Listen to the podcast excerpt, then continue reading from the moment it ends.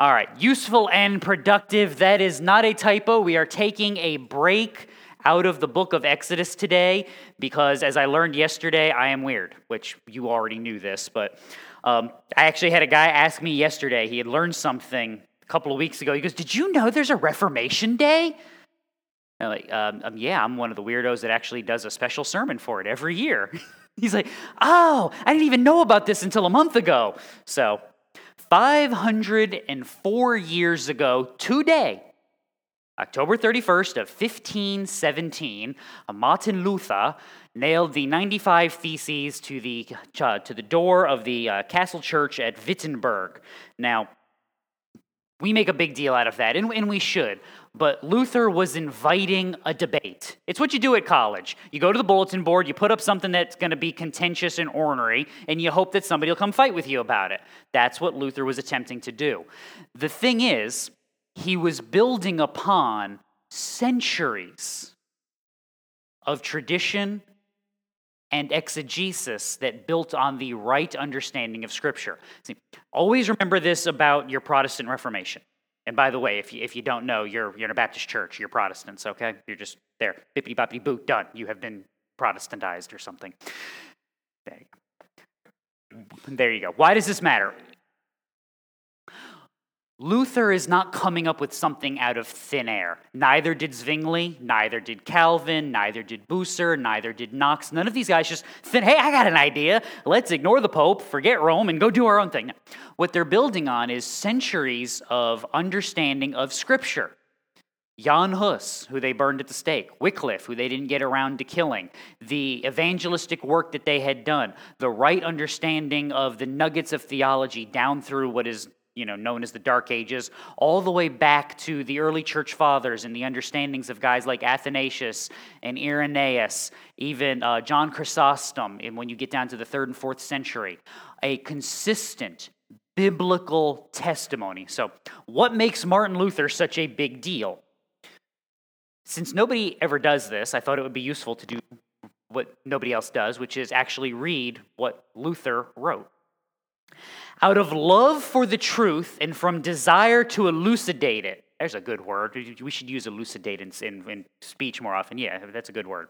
The Reverend Father Martin Luther, master of arts and sacred theology, and ordinary lecturer therein at Wittenberg, intends to defend the following statements and to dispute on them in that place.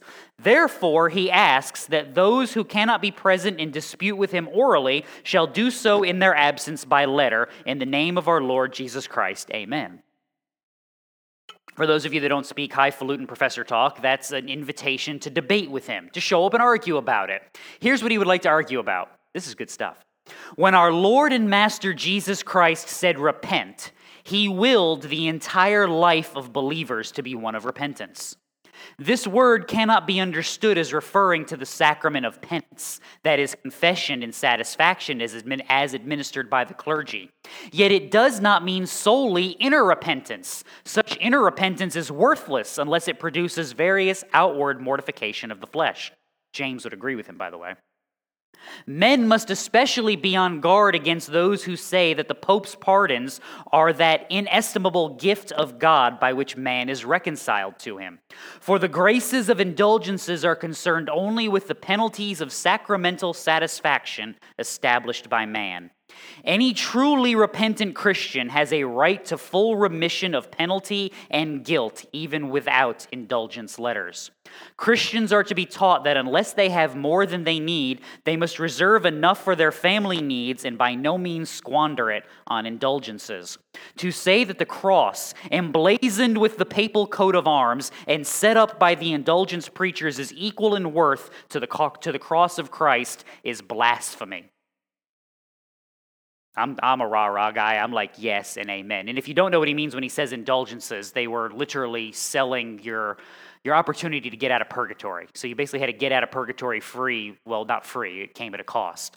And so people were literally selling their, or buying with their last bit of money the opportunity to get grandma who had died out of purgatory because we don't know how long she's going to be in there. It's fun when you make up your own doctrines out of thin air. You can kind of make the rules about them as you go. So Luther's answer was no, you're a repentant believer in Christ. You are heirs of the kingdom.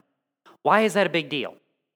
It's not because it stands in opposition to Rome in the 1500s. It's because it stands in support of biblical doctrine. It stands not upon the authority of men, but on the authority of Christ revealed in His Word. What am I always talking to you guys about? Justify everything in your life based on what? On the book. Stand in the book. Why should you listen to me? Because I'm talking to you about the book. If I start talking to you about other things, you know what you should do? Yeah, no, no, don't walk away. Never walk away. Run, run after you throw hymnals. So the minute I start talking about something that's not in the Bible and giving you advice out of that, you throw the hymnals and then you run, preferably screaming, just because I want to see that. no, they're in the back. The kids have access to them. Have the kids throw them while you run screaming. That's, that's a good plan, right? It'll give them something to do, keep them occupied. I'll bet if we told them they could throw hymnals at me every time I said something heretical, they would pay attention better. of course, they never get to throw anything at me. Sorry.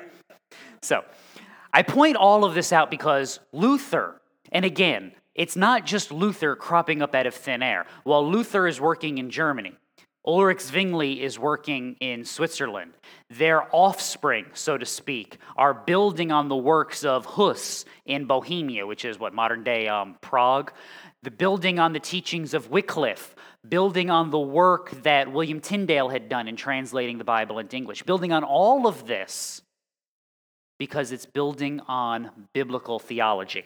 So, what I would like to do is Psalm 119. And the reason I'd like to do that is because there is probably no greater celebration of the Word of God in the Old Testament as it walks through. So, my hope is for the next, you know, 30 or so Reformation Sundays, we can just be in Psalm 119, which makes my life easier because that gives me a book to go through. And you know, I, I, don't function without a book to go through. So let's dive in and see if we can back up the assertions that Luther was arguing about those so many years ago. Verse 1 How blessed are those whose way is blameless, who walk in the law of the Lord. Now, this is not a new idea, and it is not even a new idea in the book of Psalms. The beginning of the book of Psalms, Psalm 1, 1 through 3. How blessed is the man who does not walk in the counsel of the wicked, nor stand in the path of sinners, nor sit in the seat of scoffers. But his delight is in the law of the Lord, and in his law he meditates day and night. He will be like a tree firmly planted by streams of water, which yields its fruit in its season, and its leaf does not wither, and in whatever he does, he prospers. Now, because we have, okay, let me, I better ask this question first 66 books, 40 plus authors, 1,500 years to assemble your Bible. How many messages? One, just making sure we're paying attention.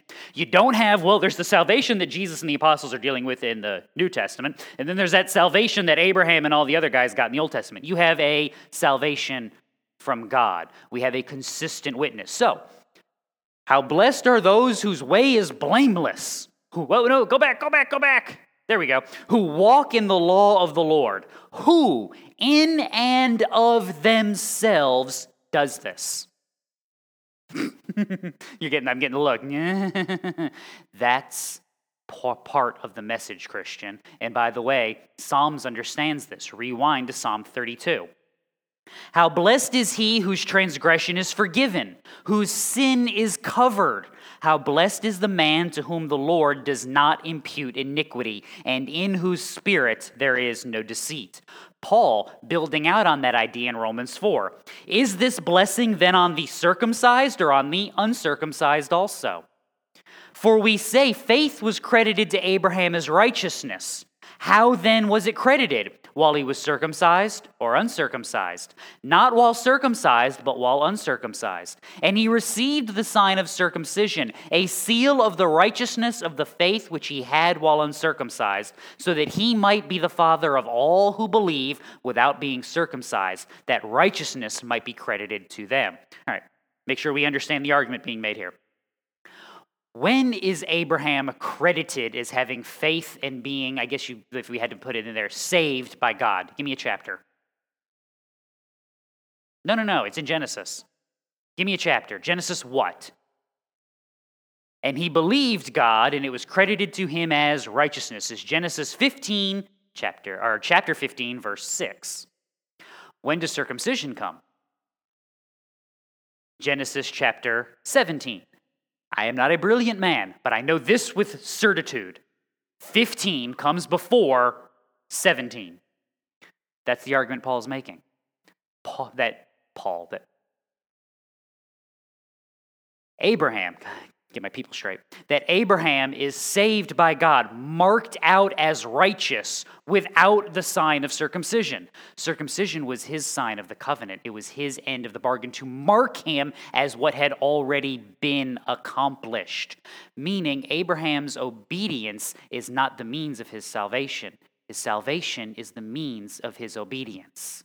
There is nothing new under the sun. This is why I tell you, Christian, you do not walk in righteousness. You do not seek to perform acts of sanctification, to live godly in the world, so that God will love you and redeem you. You only are capable of doing so because He has loved you and redeemed you. The example I, I, was reading this morning that I used in Sunday school how many nights of sleep did Pharaoh lose hoping God would be happy with him? Like, was Pharaoh laying in bed, enjoying his Hebrew slaves, going, oh, I really hope Yahweh is pleased with my works today? No, as he told Moses, Who is this Yahweh that I should listen to him? His answer was, Who do you think you are? Which is part of the reason for the plagues and the work that God was doing. No, you only care what God thinks. You only care about walking blamelessly, walking according to the precepts of God, because you have the Holy Spirit inside of you. You only care to do these things because you have been transformed. Never, please, please, please, please, please, please, never get those things backwards. This goes back to Luther's first argument right here. When our Lord and Master Jesus Christ said, Repent, he willed the entire life of believers to be one of repentance. For by grace you have been saved through faith. And this, not of yourself, so that no one may boast. In other words, your entire salvific existence is empowered, strengthened, and guided by God, not your will, not your brilliance, but His grace and mercy. How blessed are those who observe His testimonies, who seek Him with all their heart. Hmm. Does that sound like any New Testament verses that any good Christians might be made to memorize when they were children in Sunday school? Something like, Blessed are those who hunger and thirst for righteousness, for they will be satisfied. Seek him with all your heart. Hunger, thirst for it. My favorite thing about the Sermon on the Mount is how so many people think it's expounding the gospel so often when really it's Jesus taking a sledgehammer and smacking the people upside the head with it. What's the punchline of the Sermon on the Mount? How does it end? Nobody memorizes that one, so I'll read it to you. Everyone who hears these words of mine and acts on them may be compared to a wise man who built his house on the rock. The rain fell, the floods came, the winds blew and slammed against that house, and yet it did not fall. For it had been founded on the rock. Everyone who hears these words of mine and does not act on them will be like a foolish man who built his house on the sand. The rain fell, the floods came, the winds blew and slammed against that house, and it fell, and great was its fall. Now stop Think through the memorable things you know from the Sermon on the Mount. You've got a hunger, thirst for righteousness. You must be meek to inherit the earth. If your right eye causes you to sin, you should do what? You should pluck it out. If your right hand causes you to sin, you should do what? Should cut it off. You shouldn't have any worry. You shouldn't care what the neighbors think about your prayers. You should give. You should pray righteously. You should not judge unless it's with the right standard. You should treat everyone else the same way you want to be treated. And if you don't do all of this, you're building on the sand, the storms will come, and you will be lost. How confident are you right now? That's the point of the sermon. That crowd should have been looking at Jesus and saying, What? Help me! I can't. I can't. I want to be on the rock and be secure, but I, I can't. What do you mean if I'm angry, I've committed murder? I looked and I've committed adultery? I'm, who can keep that standard? That's the point. Your sin is not just something that happens to you, it is you. And you is it. There we go. That's horrendous grammar that you'll remember for the rest of the day. It's not something that you just, you know, I can tiptoe properly and walk blamelessly. Okay, I avoided that pothole and I, I mean, you're in a graveyard. You're already in trouble. I need rescue. I need salvation. I need my lawless deeds to not be taken into account. I need God to forget my sin as far as the east from the west. I need Him because I can't. Psalms understands this because it's written and inspired by the same Holy Spirit. We have a consistent testimony from God. We mentioned this last week with Exodus 35. How will all of that work be accomplished? Israel will give all these things for the tabernacle. The workmen will follow the instructions perfectly. They'll be skilled. I mean, what are the odds that you're going to go into Israel and find skilled workmen who won't mess up?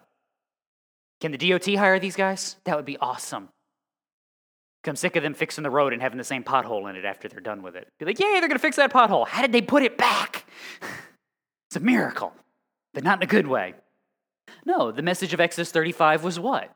You can't he can. Lean not on your wisdom, but trust in his. Lean not on your willpower, trust in his. Lean not on your ability, cry out for his. Psalms understands this. This, right here, what we're talking about, is the battle that launched the Reformation. It was the battle of church history going all the way back to Paul this is the Judaizers. This is the same argument. No, no, no, no, no, no. You can't just be Christian. Oh, perish the thought. You must first be followers of Moses.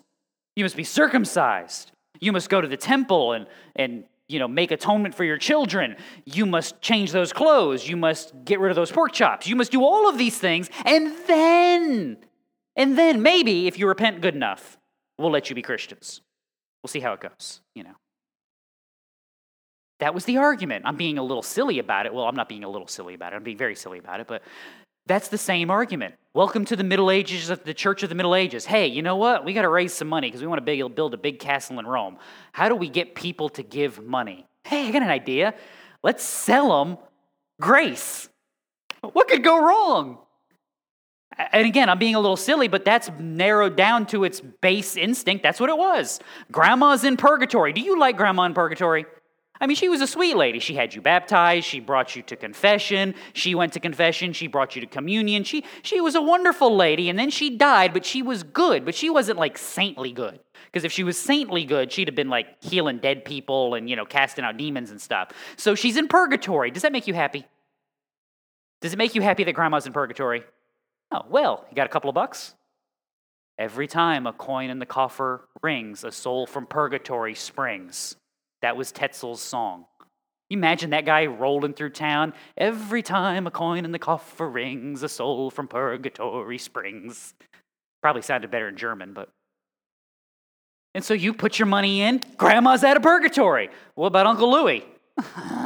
Anybody else got any money? Well, how much did we really like Uncle Louie?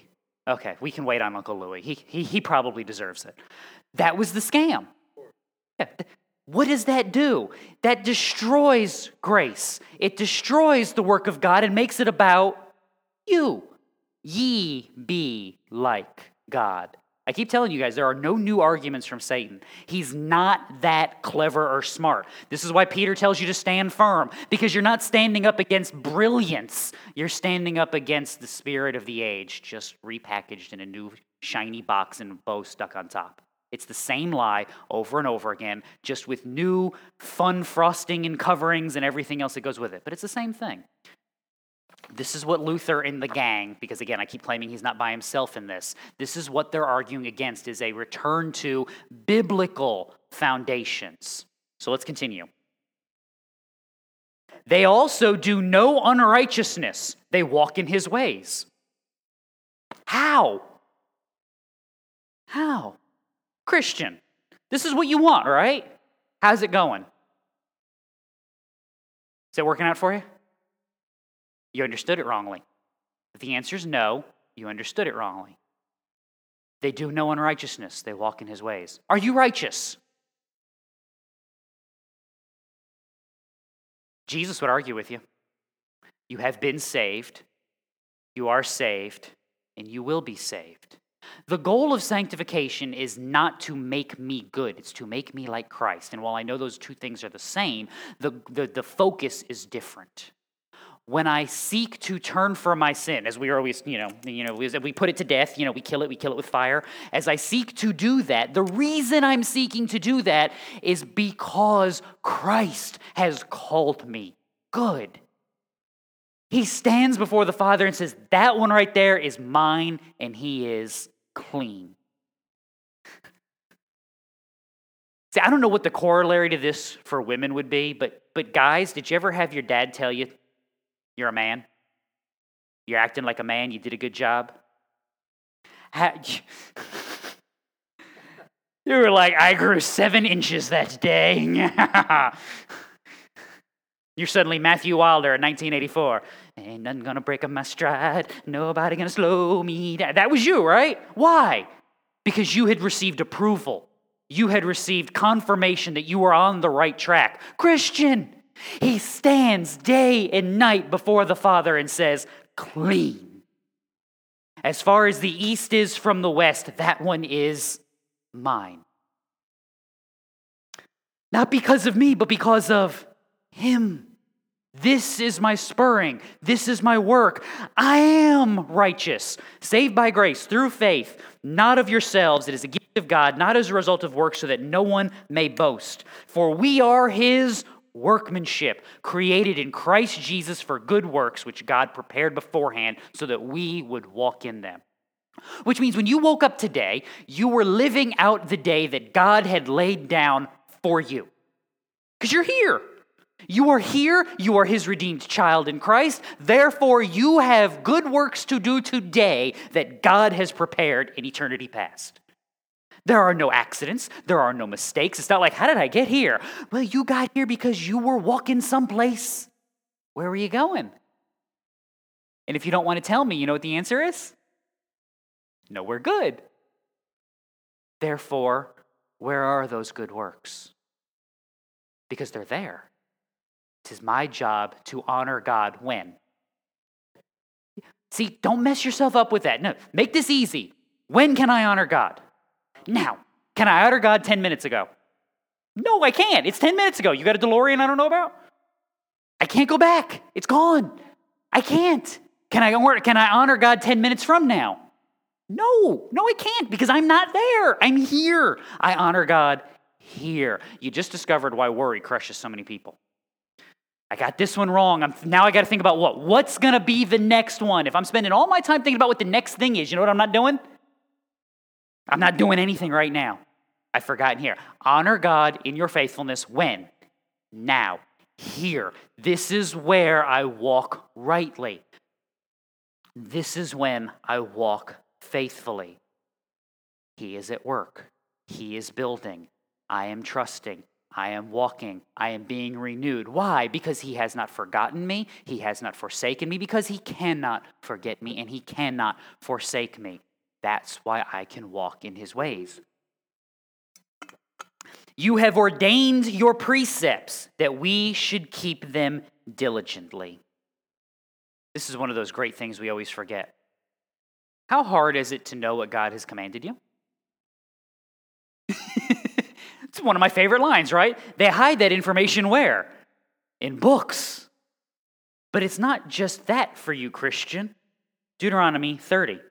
I call heaven and earth to witness against you today that I have set before you life and death, the blessing and the curse. So choose life in order that you may live, you and your descendants, by loving the Lord your God, by obeying his voice, and by holding fast to him. For this is your life and the length of your days, that you may live in the land which the Lord swore to your fathers, to Abraham, Isaac, and Jacob, to give them. You know, because it has been told. You know, because also you know. That's the new covenant that God promises to Jeremiah that I will write their law, I will write my law upon their heart. That's why I pick on you guys all the time, because I pick on me too. You have never once been in sin and been like, I didn't know this was going to turn out like this. just can't believe that we have gone down this road and that this road looked like this at the other end of it. You knew, you just said what? It'll be all right. Because who lies to you the most? You do. And all the warning signs and all the red flags and all the Holy Spirit going, what are we doing? Dude, seriously, like we can you can see that, right? You can hear me, huh? Hello. You just shut up. We're having fun. Because you lied to you. And now you're here. So when can I serve God faithfully? When Christ calls his people to repent, he means that how much of their life would be a life of repentance? All their life. That was Martin Luther's first point that all of your life is repentance. In other words, I am in the wrong place. What shall I do? What was the message to Israel, Christian? When we find when things are going well, what do I do? Repent and walk faithfully in Christ. When things are going terribly, what should I do? Repent and walk faithfully in Christ. When the world is giving me everything that I could ever desire, I should do what? Repent and walk faithfully in Christ. When they are trying to beat me half to death and I don't know what's going on, I should repent and walk faithfully in Christ. My call is the same regardless of what is going on around me. I am His. Therefore, I am strengthened. Therefore, I can follow the pathway that He has laid out for me. Don't miss that last part that He has laid out for me. Not like you've just been, all right, guys, you got this. Good job. Go figure it out. No, He is with, and He is around, and He is working, and He is accomplishing. As we are following that, you have ordained your precepts that we should keep them diligently. This is part of the lesson of Sunday school this morning. What separated, all right, my Sunday school class, shh, okay? Shh, you're not allowed. no showing off. What separated the faithless kings of Israel from the quasi faithful kings of Judah? All right, Sunday school class, what was it? The work of God. If God removes his guiding hand and his grace and mercy from those somewhat faithful kings of Judah, what would they have looked like? They'd look like the faithless kings of Israel. That is such a complicated word for my mouth to say faithless. It doesn't want to form properly. I don't know why. Just, sorry, faithless. You, you, say it three times fast and see how it works out for you. what separates them is God, Christian. You look at the pagan world around you and you go, Have you seen these people and what they do and how they act? How could they do this? What makes you not them? Gracious saving work of God. What's the cure for them? The gracious saving work of God. What's the means by which that medicine should be applied? The faithful proclamation of the mercy and grace of God as it is shined like a light from his people repent of your sins and walk faithfully in Christ. Part of that walking faithfully is not just what you do, but come on, why you do it. Why do you need to know the why? You sort of know already, but why should you be able to enunciate it? Why should you be able to explain it to those around you? I need one more E word and I don't have it, so I'm just going to have to be a bad Baptist today. No, uh, no alliteration. Why should you be able to do that? Because that's how the light shines. That's how you explain. That's how you. Ev- oh, there it is. That's how you evangelize. Dun, okay, I'll go sit in the corner. Hang on. oh, that was another good one. Educate. See, see, I always come up with them when I don't need them anymore. See? That's how this is supposed to work. It's not just a what, it's a why. This is what we do with children and grandchildren, right? This is how discipleship works. Do you just want your kids to grow up and do everything you told them to do? If you do, you don't understand discipleship. Isn't that always the story? Christian, stop me if you heard stop me if you've heard this one before. You know, if you don't let them have any fun when they're teenagers, they're just going to go off to college or become adults and live how everybody else lives, and it's just going to be worse. You ever heard that one? You know why? Because if we never tell them why, it's true. If we never tell them why, it's true if Christianity is just a series of what and a series of how, but never a thing about why, it's absolutely true because there's no reason. There's just no. Look, I, I was terrible for a while in restaurants because you know what I always ask people when they told me the way that we do things in the restaurant? Why do we do it like that? Because we do. But okay, but why? There's got to be a reason why it's laid out. Like there's a reason why when we make the salads, we do it in this particular order. I just want to know what it is. And then I had one boss look at me and go, Well, why do you want to know? Well, because I'm looking at it and this seems like it makes more sense. And he's like, Well, let me think about it for a minute. And we thought about it for a minute and I was right. Hey, I got one. We thought about it on something else and you know what? I was wrong. but if you never ask yourself why, what will you do? What do you do when the new packaging shows up? It's the same lie, but it's got new packaging. Well, if all you've ever learned is what, you're only prepared for the old packaging. You're not prepared for the new packaging. It's the same lie, but you have no idea it's the same lie because you never understood the why behind it. You didn't see the first one, you didn't understand it. You just dealt with the packaging. That's why when they ask the other question, you're like, I don't know how to answer that question. I, there's a book. Hold on, let me read this. Okay, I got your answer. Where'd you go? Because you don't know the why. But, Christian, replicating faith is not a matter of replicating what you do, but it's a matter of replicating the change of heart. It's a matter of implanting the Holy Spirit by the work of Christ, by pointing them to that work, by explaining they this is the why behind our decisions. This is the why behind our faith. This is the why behind our thoughts. This is the why behind our lives. That is discipleship. That is a replicated faith. So let's continue. What verse are we in? Okay. Oh, that my way may be established to keep your statutes. See, that's a good call, isn't it? What's the psalmist already realizing? I'm gonna need some help here because I can't. This this goes back to one of my top five favorite Bible verses. One of these days, I got to really count those because I think I have like seven or eight top five favorite Bible verses. I think I'm saying, but uh, I've always told you guys, unintentional comedy is the best comedy, and your Bible has more of it than you give credit for. Mark 9, top five Bible verses right here.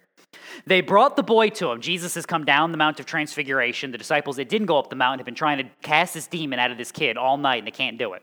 So Jesus comes down the mountain, they're like, finally, I can't do this. So they bring the boy to him, and when he saw him, immediately the spirit, that's the demon threw him into a convulsion, and falling to the ground, he began rolling around and foaming at the mouth. That's got to be a good way to start breakfast, doesn't it? Come down the mountain hoping to have something to eat, and there's this kid rolling around screaming and foaming. So he asked his father, How long has this been happening to him? And the father said, From childhood. It has often thrown him both into the fire and into the water to destroy him. But if you can do anything, take pity on us and help us. Yeah, I always love that part. This is the best part right here. And Jesus said to him, If you can. See, I always gonna make sure I read it like that because I don't think Jesus was like, if. What do you mean, if? I mean, that's how I would have said it, but that's why I'm not Jesus, amongst other reasons. All things are possible to him who believes. Immediately, this is the best verse right here. The boy's father cried out and said, I do believe, help my unbelief.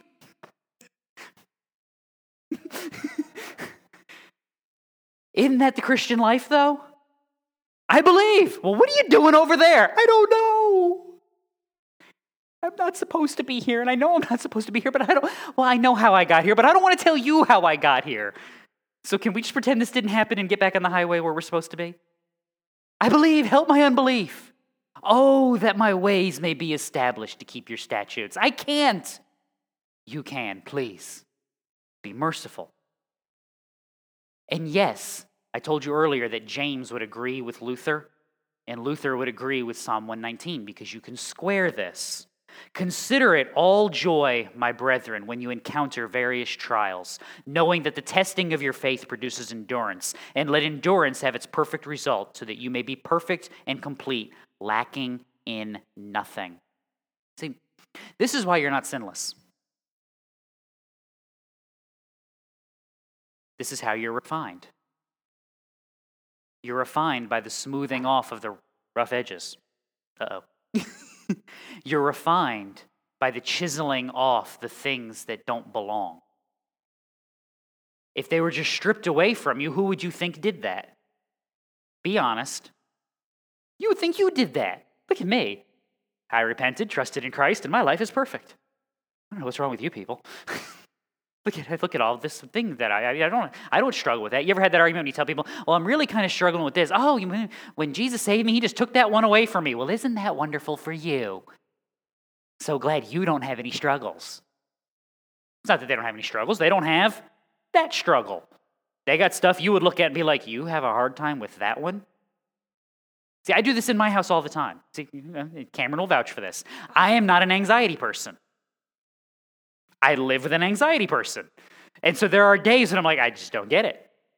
Doesn't make Cameron worse than me, doesn't make me better than her. There are just days where it's like, I can't help with the anxiety because I just, I'm just not understanding this one. Do you have someone that you can call other than the Ghostbusters because it's Halloween? there you go. Conversely, for years, for years and years and years, Cameron did not understand my anger. And I had anger. And she's like, What are you mad about? I'm like, Everything. Why? I don't know. I just am. Yeah. She didn't get it because she was not an angry person. She's been around me long enough, so that's changing a little.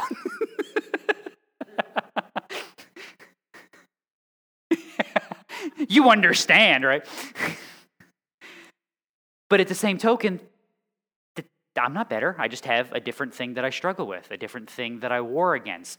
You have this in your life all the time. This is again why we come together and why the joke is I don't want to tell you why I got here. No, you know what you need to do? You need to explain exactly how you got here. Do you know why? I tell you this all the time. Say the dumb things out loud because you know what you'll realize? That they're dumb. And what's the rule? Don't do dumb things. That's always the rule. That rule is always in effect. Remember that. But you should say them out loud because when you say them out loud, you start to actually hear yourself and you go, I convinced me of that? Oh, what an idiot. okay, let's, let's pretend like this never happened and let's just kind of keep moving in the right direction. See, James builds on this. That's why James 1 tells you to rejoice in your pressures. James 2 tells you to do what? Walk faithfully, produce fruit. Have your walk look like you believe. James 3 gives you practical applications about taming the tongue and walking in righteousness, so that you can get to James 4 and he warns you of this. You ask and you do not receive because you ask with wrong motives, so that you may spend it on your pleasures. You ever wonder why God doesn't answer any of my prayers? What are you praying for? Well, this, this, and this. You want a lot of stuff. This is not a Christmas list, people. I know. Aw, wah, wah, wah. That's not, but how, but let's be honest. When do you pray the most? When something's terribly wrong or when I, when I want something.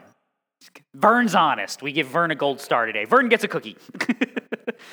this is when you pray the most, when things are terrible and when you want stuff. When you don't want anything and things are going great, how's your prayer life? Yeah, because you misunderstand prayer. You think it's a goodie bag.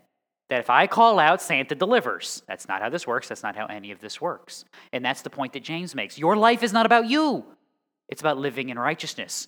It's about calling out and trusting in His power, not your own.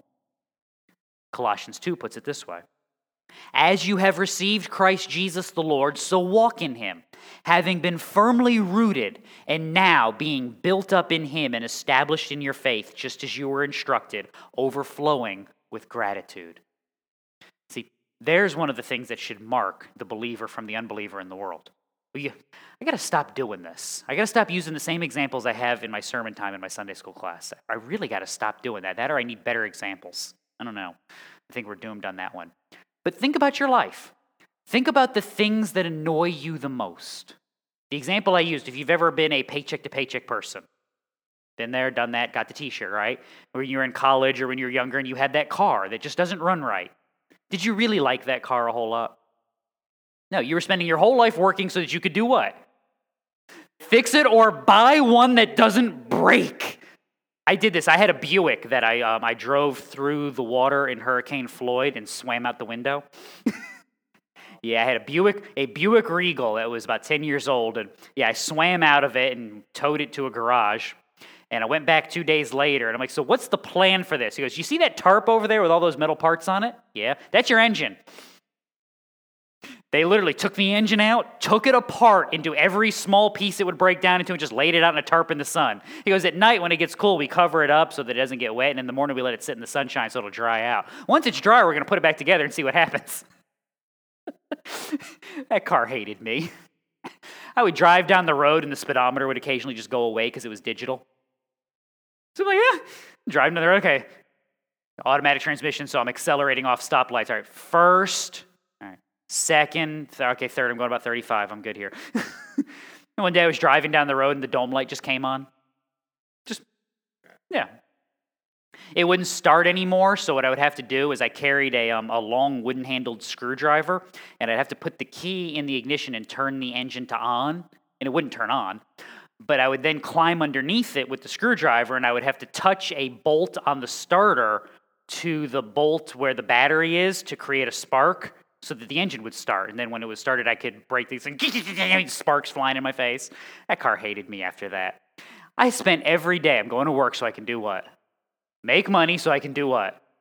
Buy a car so that this one doesn't decide to just leave me on the side of the road randomly at 2 in the morning, like it did multiple times. Don't ask why I was out at 2 in the morning. That's a different discussion for another day. I was going home, sober. I was, honest. Scout's honor. what was the problem with the car? Yes. For all those times when I would complain, well, it left me on the side of the road at 2 o'clock in the morning. Yeah. But the rest of the week, it did what? It drove me to work. It drove me to school. It drove me to, I mean, it, for every one time I was on the side of the road, there were 27 times when I got where I was going and I didn't die. That should be a win. Isn't that the goal of the vehicle right there? Now, why was I unsatisfied? Because I was unsatisfied. Now, when I look at that vehicle and go, hey, got me to school, it got me to work, it got me to go see my girlfriend, it got me home again. This is a good car. I love this car. What's changed?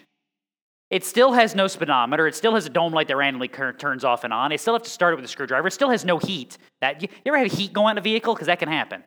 Yeah, it still has none of that. The shocks are still shot, but what's different on it? Me. Oh, that my ways may be established. Change not this world, change me.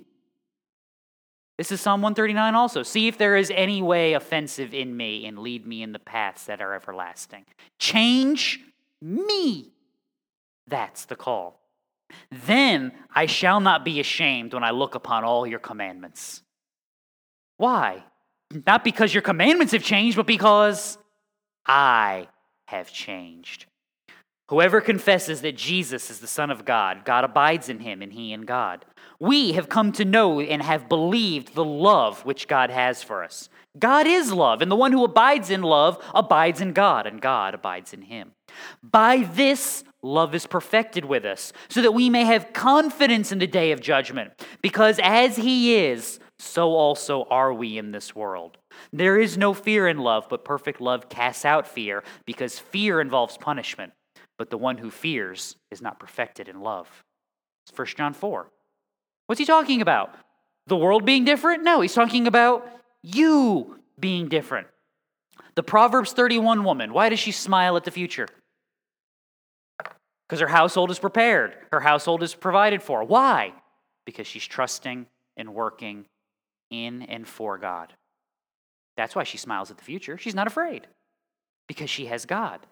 She has been redeemed, she has been transformed, she has been set upon a new path. Not her work, not her will, his work and his will. That's the same thing here. Why, why does nobody really like to read the law of God? Let's be honest. How many of you go home and be like, I want to read some Leviticus tonight? Do the kids ever go, We want a Bible story. We want Leviticus. Leviticus 14, that's our favorite. Like, has anybody ever picked a life verse out of Leviticus? Seriously? Like, do, do, do the kids want to have the Ten Commandments read to them for fun? no. Why not? Because what do we instinctively know every time we read it? Mm. And we know that I'm not living up to that because I'm forgetting what? I am saved. I'm being saved, and I will be saved. That He looks upon me and calls me clean, redeemed, sanctified, perfect. Not because of me, but because of Him. There's, once again, no fear, nothing to worry about because you can't take that from me. Because you can't win that fight with Him. And He's the one who has gifted. Therefore, you get to verse 7. I shall give thanks to you with uprightness of heart when I learn your righteous judgments. See, we praise. We can praise because I'm not afraid of your judgments because your judgments are righteous, and so am I. Luther's 62nd thesis. The true treasure of the church is the most holy gospel of the glory and grace of God. There's your treasure, because in that message is contained that. The grace of God, the message of the gospel, is that when you were dead in your trespasses and sins, He made you alive together with Him. He has forgiven your iniquity. He has covered your unrighteousness. He has cleansed you and made you holy. Therefore, when his judgments are read, we stand there and go, uh huh, uh huh, that's what he said. That's what we should be doing. That's what he said because that's what I'm about, because that's what he has now made me. And he has made me that way, and he has made me to be that way. That's why Paul could tell you, I count all things to be loss in view of the surpassing value of knowing Christ Jesus my Lord, for whom I have suffered the loss of all things, and count them as rubbish that I may gain Christ, that I may be found in him, not having a righteousness of my own derived from law but that which is through faith in Christ, the righteousness which comes from God on the basis of faith, that I may know him, the power of his resurrection, and the fellowship of his sufferings, being conformed to his death, in order that I may attain to the resurrection from the dead. That's not a lot of celebration about Paul, is it? It's a whole lot of celebration about God and the work that he has done in Christ. Because that's the Christian testimony. So I can give thanks because your, rights, right, uh, your judgments are righteous, and I shall keep your statutes. Do not me utterly. There we go, went out there. If you could keep God's statutes, would there be any worry that he would forsake you utterly? Isn't that kind of like, I believe, help my unbelief? I will keep your statutes, don't forsake me. It's a reminder that just as the prophets were talking about a now and a not yet, that Isaiah could walk into the court of Ahaz and say, A young woman will be with child, and before that child grows, you will know, dot, dot, dot, dot, dot. And why the translators to the Septuagint understood that it wasn't just about some young maiden who was getting married, it was about a virgin who was giving birth. In other words, there was a message to Ahaz, but there was also a message what? Down the line that was coming concerning the Messiah. You, Christian, live in a now and a not yet. You've been saved. You are saved. You're still being saved. So while Christ has called you clean, Christ has called you righteous, and you stand a little bit taller, guess what you're going to find out on Tuesday? Because everything bad happens on Tuesdays. God has a sense of humor, so he doesn't do everything bad to you on Monday. He saves a little bit of it for Tuesdays. That's just the first day I always think of. I don't know why. What's, where are you going to find yourself? How'd you get over there? I don't know. Well, I do know, but I don't want to tell you. Welcome to your life. What's the message? Repent and walk faithfully. When? Now. This is when I can serve Christ. I can't do anything about that. That was gone. I have to trust for that too, Christ died. Because I didn't like it, we know he didn't like it, and nobody liked it, so let's just pretend like that didn't happen, and let's separate that as far as the east is from the west, and let's now move forward, forgetting what lies behind and moving on to what lies before. Why? 2 Corinthians 5. From now on, we recognize no one according to the flesh. Even though we have known Christ according to the flesh, yet now we know him in this way no longer. Therefore, if anyone is in Christ, he is a new creature. The old things passed away. Behold, new things have come. And all these things are from God, who reconciled us to himself through Christ and gave us the ministry of reconciliation.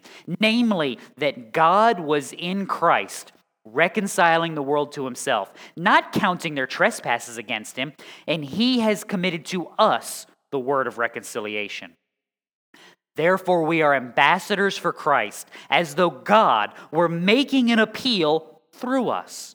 And we beg you on behalf of Christ, be reconciled to God. Because he made him who knew no sin to be sin on our behalf, so that we might become the righteousness of God in him. That's a whole mindset right there. That me over there, that was over there, not talking about that anymore, that's dead. And when I was over there, it was still dead because in Christ I am clean. And I walk in that newness and I proclaim the mercies and grace of Christ. And when you look at me, you don't see me who is overcome, you see Christ who is overcome in me because I have been reconciled to God in Christ, and you can too. Why? Because you have sin and you have iniquity, and Christ has borne the penalty. Therefore, you may walk anew. When Christ calls us to repent, he means that all of life is a life of repentance. This is the holy message. This is the treasure of the church that he has saved even us. And the punchline for Luther was this Christians should be exhorted to be diligent in following Christ, their head, through penalties, death, and hell. He'd have been at home in some good old fashioned Southern revivals right there. And he, y'all going to hell if you don't repent. Mm.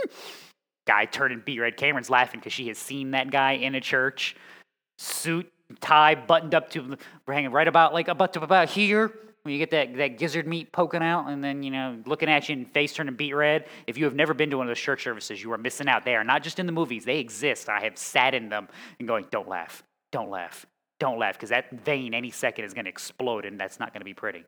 But Christians should be exhorted to be diligent in following Christ, their head, through penalties, death, and hell. In other words, scare them a little. If you don't repent, what awaits you on the other side of those eyes closing? judgment, eternity. The wages of sin are death. No one survives life. You should be living with the mindset that you are going to die. And that there are penalties for sin.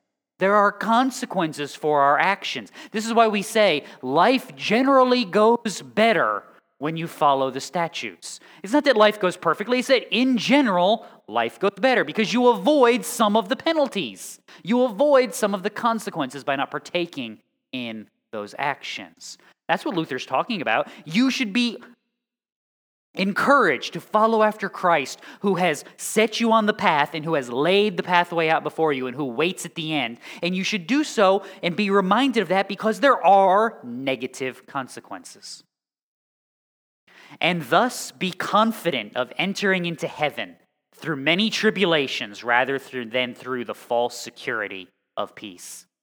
In other words, don't lie. Don't lie to people about what the reality of this. You're going to be okay. Nobody dies until 2020, but that's a different discussion. I'm going to stop and don't do that. Don't do that. Because that's how this world suddenly started acting. Nobody died until March of last year, ever. Not even a little bit. But don't have a false sense of security. It's going to be okay. Why, why, let's be honest. Who thinks more about legacy and life and how people see them? 17 year olds or 77 year olds? Yes. Why? Because you're a lot closer to the end than you are to the beginning. You start to have some perspective. This is part of discipleship and wisdom. What's the goal for the children? To give them wisdom and perspective. In other words, to start getting more 17 year olds to think like 77 year olds, just without the bitter get off my lawn part, right? We want to skip that stage. Sorry, Vern, but we want to skip that. That's just getting good. you kids, get off my lawn. You want to skip that part, but you want to have the wisdom and the perspective. Why? You want to recognize that there are consequences. There are good and poor decisions that can be undertaken. That there are things that await me that are not always pleasant. But in Christ, even if I am drugged through the potholes of this pathway because I've made too many of those consequential decisions, I can know that I am clean. That in Christ I can know that there is wisdom and change of heart, that as I walk, I will stand tall and I will overcome and I will accomplish. Not because I'm good, but because He is good. That's Luther's final statement. Be confident of entering into heaven through many tribulations rather than through the false security of peace. My life is a war, and I fight against my sin, and I win a lot of battles. And, but you know what? I lose a lot too. And I don't like that. That's true security. How many nights of sleep did Pharaoh lose? None. So when you lose a night of sleep, guess what, Christian? You're worried about it. Good. I told you this before. People used to always ask. Was, the, um, this was the big question about 10 years ago in ministry, it seems like. How do I know I haven't committed, committed the unpardonable sin and blasphemed the Spirit and I can't get into heaven? You're worried about it. If you weren't worried about it, then I'd be worried about you. But you're worried about your sin. You're worried about your righteousness. You care what the testimony of your life is. It's because the Holy Spirit's kicking you in the butt and sending you down the road in the right direction. Keep up the good work. It may not always be pretty, it may not always be good, but it will always be right. That's true security an understanding that my righteousness is not mine, it is His. My good works are not because of my brilliant ideas, because of what God has laid down beforehand, and that I walk because He has strengthened. And I will continue to walk because, again, if He's kicking and screaming as we go, He's still going to drag me because I'm His. And just like you never gave up on your kids, even when you wanted to, He doesn't give up on His children either. And so he disciples, and you worry. And he strengthens, and you overcome. And he builds, and you rejoice. And you fall, and he picks up. And he strengthens, and you overcome. And you continue walking because his work is good, because his children are good, because that's how he is making them. Let's pray.